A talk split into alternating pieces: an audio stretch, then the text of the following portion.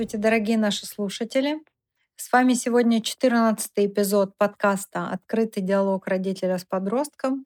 И это я, Анна Арданова, психолог и, конечно же, мама, и моя дочка Лия Елена Арданова. У нас сегодня внеочередная тема под названием «Интуиция». Как она развивается у детей, у подростков, у взрослых. Все об этом. И эта тема, как я сказала, внеочередная. Сейчас расскажу, как это получилось. Для тех, кто не читает мой Инстаграм, а он называется m_anna_ardanova, вы наверняка не знаете, что я там сейчас говорю много об интуиции. Готовлюсь к лекции, готовлюсь к большому запуску на эту тему, о том, как научно развивать интуицию. И во время последнего прямого эфира возник вопрос такой, как же развивается интуиция у детей, подростков и взрослых, и как она вообще отличается друг от друга, и отличается ли об этом. Сегодня говорим об интуиции, тема внеочередная, очень интересная. Давайте начнем. Конечно, первым делом мы спросим Лену, что ты думаешь, кроется под названием интуиция, и есть ли она у тебя? Вообще, я думаю, что интуиция — это что-то вроде шестого чувства, что подсказывает нам, где верный ответ. И я также думаю, что интуиция пришла к нам, опять же, из истории. Мы, как звери, ее долго вырабатывали, чтобы спасаться от людоедов или зверей диких каких-нибудь. То есть от опасностей. Да. Ну или также выбирать верный вариант. Допустим, вы бежите в лесу, и вам нужно свернуть либо направо, либо налево. В одной стороне вас поджидает хищник, а в другой вас поджидает выход. Соответственно, вам нужно же как-то определять и выживать. Вот и появилась интуиция. По крайней мере, я так считаю. Лично я считаю, что у меня есть вполне хорошая форма интуиции, потому что она мне часто спасает в повседневной жизни. И я даже считаю, что она у меня развита в большей степени, чем у других людей. Хоть мне в целом-то и не с чем сравнивать. Да-да, вот самый главный вопрос, как ты определяешь и с чем ты сравниваешь. Особенно на таких шатких поверхностях, где мы точно не знаем, чем это можно замерить. В большинстве случаев, связанных с интуицией, я оказываюсь права. И для меня это как раз и символизирует то, что она у меня достаточно хорошо развита. Но у других людей, как я понимаю, в большинстве случаев бывают различные ситуации, которые могут и вообще не совпадать с их интуицией. А вот у меня еще сразу же возникает вопрос, как ты определяешь ситуации, когда срабатывает твоя интуиция? Допустим, у меня есть выбор карт. Да, в любой игре можно даже в дурака. Я кладу себе какое-то количество карт, несмотря на них, соответственно. И про себя молюсь, чтобы были-то такие-то карты и такие-то. И обязательно, чтобы 8 лежала. Ну, например, хорошо. И очень часто такие вот молитвы, вообще в основном просто а-ля на хорошие карты, весьма хорошо срабатывают, особенно когда у меня у самой в руках эти карты находятся. И нет, не подумайте, я не шулер. Ты знаешь, если ты везучая, то это не совсем связано с интуицией и с ее развитостью и применением. Хорошо. Подумай-ка, какие у тебя есть еще примеры. Хорошо, я могу предоставить другой пример в таком случае. Допустим, однажды я неожиданно отменила встречу с подругой, потому что мне показалось, что это не самая лучшая идея, которая могла бы обрадовать меня за день. Хотя погода была хорошая, и надо было бы, по сути говоря, выходить. Даже настроение у меня тогда было в том же числе прекрасное. И причин, чтобы не выйти из дома, в целом-то не было. Но вот в середине дня, когда мы буквально должны были непринужденно гулять по парку, началась огромная гроза. Разве это не предвестник моей интуиции? Да, это, возможно, сработала интуиция. Это как раз случай, когда можно предположить, что сработала она. Давайте теперь, наконец-то, разбираться, что же такое на самом деле интуиция и как она работает. Давай? Конечно, конечно, мне очень интересно. Дорогие друзья, Лена упоминала слова «шестое чувство», то есть некое чувство, которая вдруг неожиданно дает ответы на разные вопросы. И все это, как я понимаю, происходит мгновенно. Это признаки, когда срабатывает интуиция, так? Далеко не мгновенно. Бывает, срабатывает моя интуиция. Бывает, я сижу минут так 5 и упорно жду, пока она наконец-то сработает. Потому что вот приспичило мне, чтобы она неожиданно пришла в мою жизнь.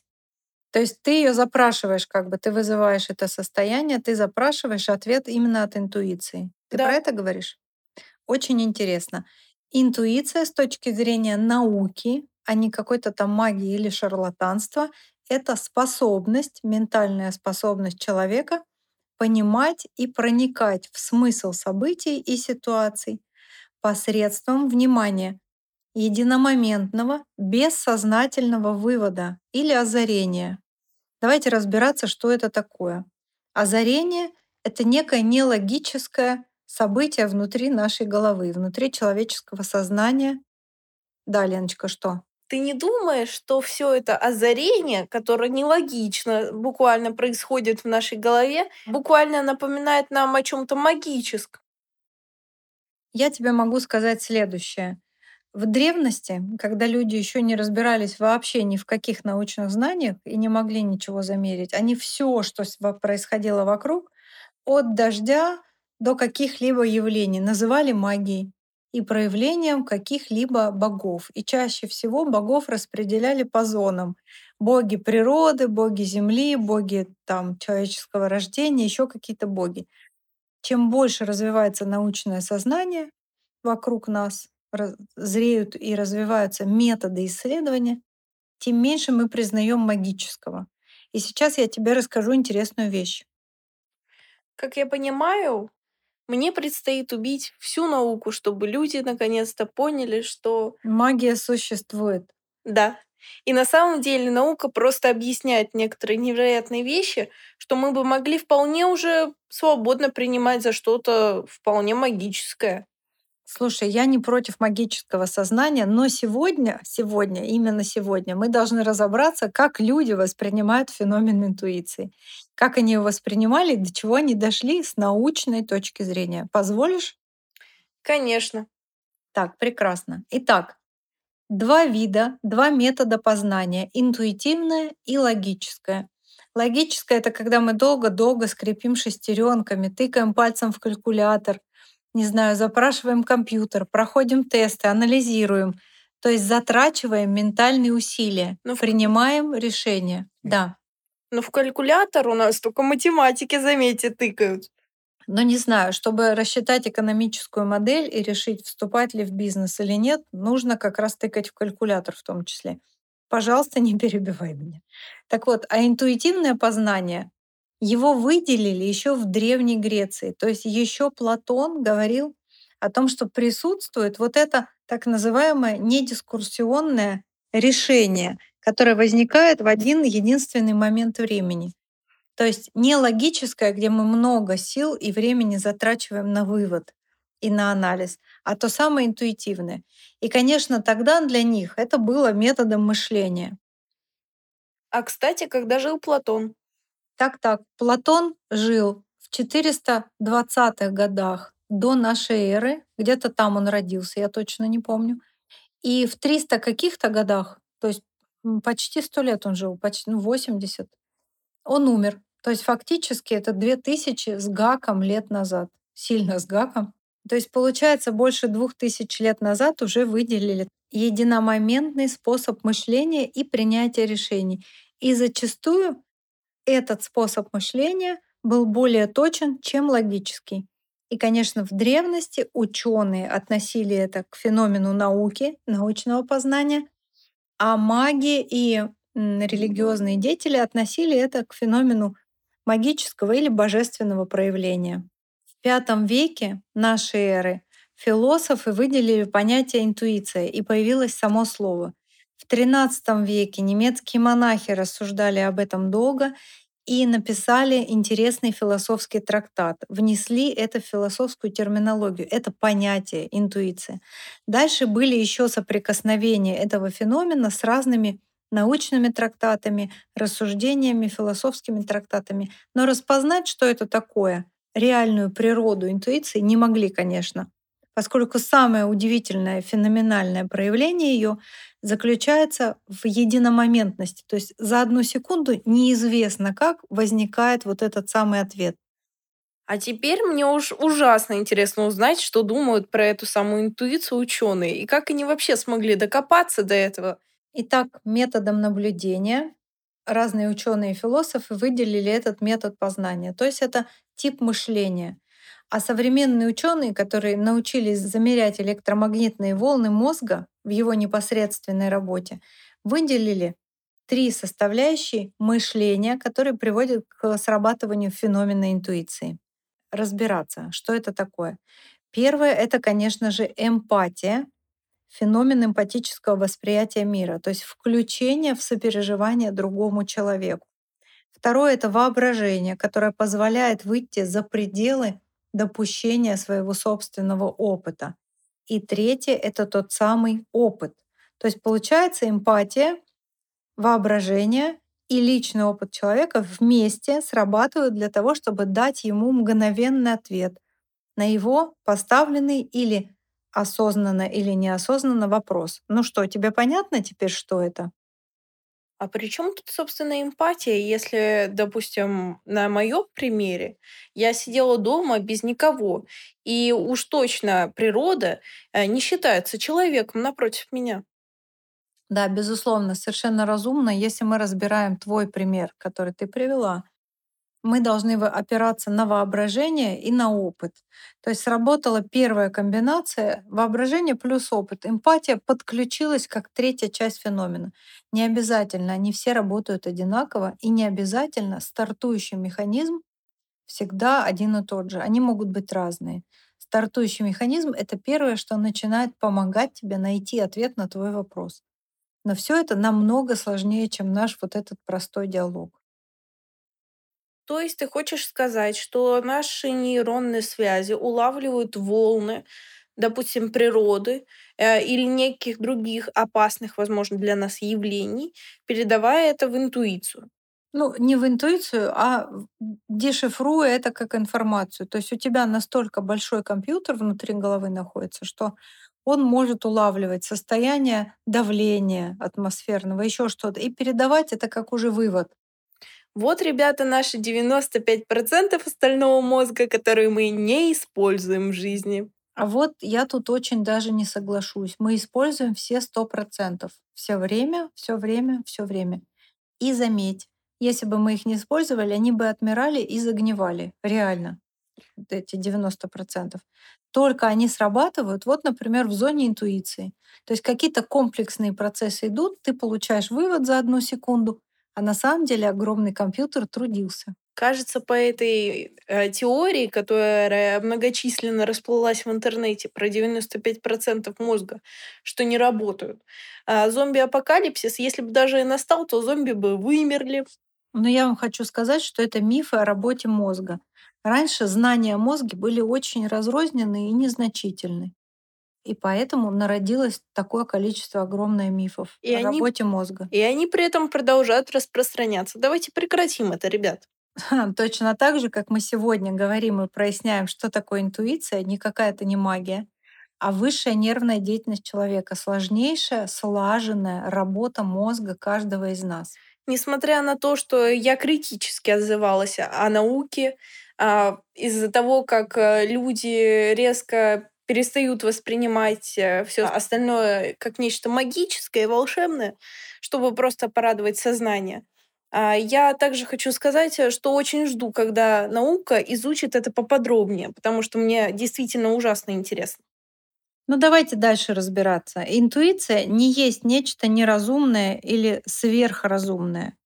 В процессе вот этого интуитивного познания не осознаются все те признаки, по которым осуществляется сам вывод. Вот то, о чем мы говорим на примере с погодой. Мы просто не можем осознать все цепочки, которые связались, чтобы подсказать Лене, что будет гроза. И вот те приемы, с помощью которых делается этот вывод, мы тоже не можем дефрагментировать. Но на самом деле мозг нас просто защищает. Мы не в состоянии сидеть и переваривать такие квадриллионы объема информации.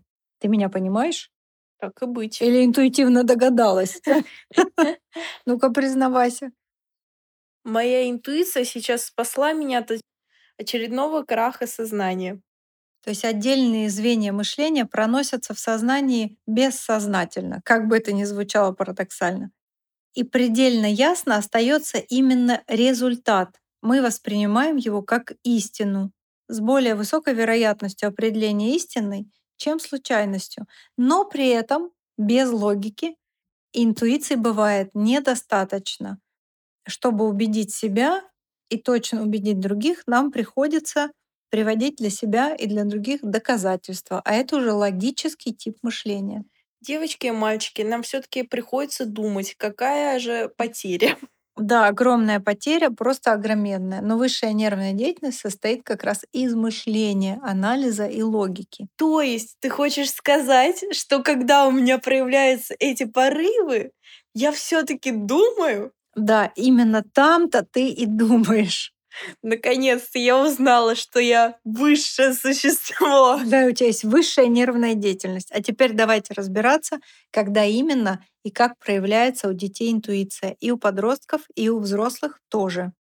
Итак, друзья, по-моему, каждый знает, что интуиция может быть развита либо лучше, либо хуже. Вот как это происходит, если это тип мышления? Ну, во-первых, давайте сравним. Логическое мышление тоже может быть развито либо хорошо, либо хуже, либо плохо. А все почему? Потому что человек его не тренирует. Также и здесь, если ребенок с самого детства выбирает из-за своего воспитания всегда опираться на свою логическую сторону, то его интуиция не развивается и все меньше и меньше, реже и реже подсказывает ему правильные решения. При этом одновременно она может срабатывать, а человек будет от нее отказываться. То есть он все вот эти интуитивные прозрения будет отметать, поскольку под ними не будет логической подоплеки. Ребята, это невероятно. Оказывается, мы все еще дискутируем самими собой про то, правда ли это или неправда. Считай, подумали, а потом такие подумали, нет. Это да, точно не то, что нам нужно. Все так и происходит. Интуитивные прозрения случаются в нашей голове, и мы можем просто отмести их, поскольку под ними нет логической подоплеки. Суд и дебаты намного ближе, чем вы думаете. Да, действительно так. Внутренние вот эти рассуждения и перипетии, переброс между логическим и интуитивным познанием происходит внутри человека, и человек выбирает, как ему действовать. Таким образом, мы понимаем, что если от природы человеку, считай, дана интуиция, ну, например, в размере десятки, да, и он ее начинает развивать, то она развивается и становится там умноженной на 2, на 3, на 4. Если он параллельно развивает свое логическое мышление, то точно так же он умножает и укрепляет этот тип мышления. И тогда между этими типами мышления образуется симбиоз, и человек становится успешным, развитым. Интуитивное и логическое типы познания и мышления дополняют друг друга для этого результата. А если, предположим, ребенку все время говорят, что он должен опираться только на логический тип мышления, и то же самое демонстрируют в поведении родителей, то ребенок перестает развивать интуицию, интуиция останавливается на точке, изначальной точке 10 единиц, это условные единицы, или даже снижается, поскольку человек к этому типу мышления не обращается. Есть такие люди, которые, наоборот, стараются все лучше и больше и сильнее развивать интуитивный тип мышления, не опираясь на логический. И даже такие формы развития и воспитания существуют. Соответственно, тогда логический тип мышления проседает и деградирует, и человек не может опираться на оба типа мышления и познания. Делаем простой вывод и понимаем, что в любом возрасте, с самого маленького и до взрослого и пожилого возраста, человек, ребенок, подросток, развивающий тип мышления, его усиливает. Это как с мышцей. Качаем, она растет, становится более сильной. Вне зависимости от типа мышления. Можно развивать интуитивный, можно развивать логический, можно развивать оба сразу и опираться на них на оба. Так что постарайтесь все-таки вызывать свою интуицию из подвала. Да, развивайте ее и, конечно, не забывайте про логическое мышление. Наш подкаст сегодня снова подходит к концу, уже 20 минут, и мы хотим сделать выводы о том, о чем мы сегодня говорили. Я поняла, что интуиция очень важный и нужный нам тип мышления, который нужно развивать. Но без логики тоже никуда. Да, и опираться нужно на оба типа мышления. Конечно. Вне зависимости от возраста и чего? И интеллекта. Мы будем очень рады, если смогли разъяснить вам, что такое интуиция.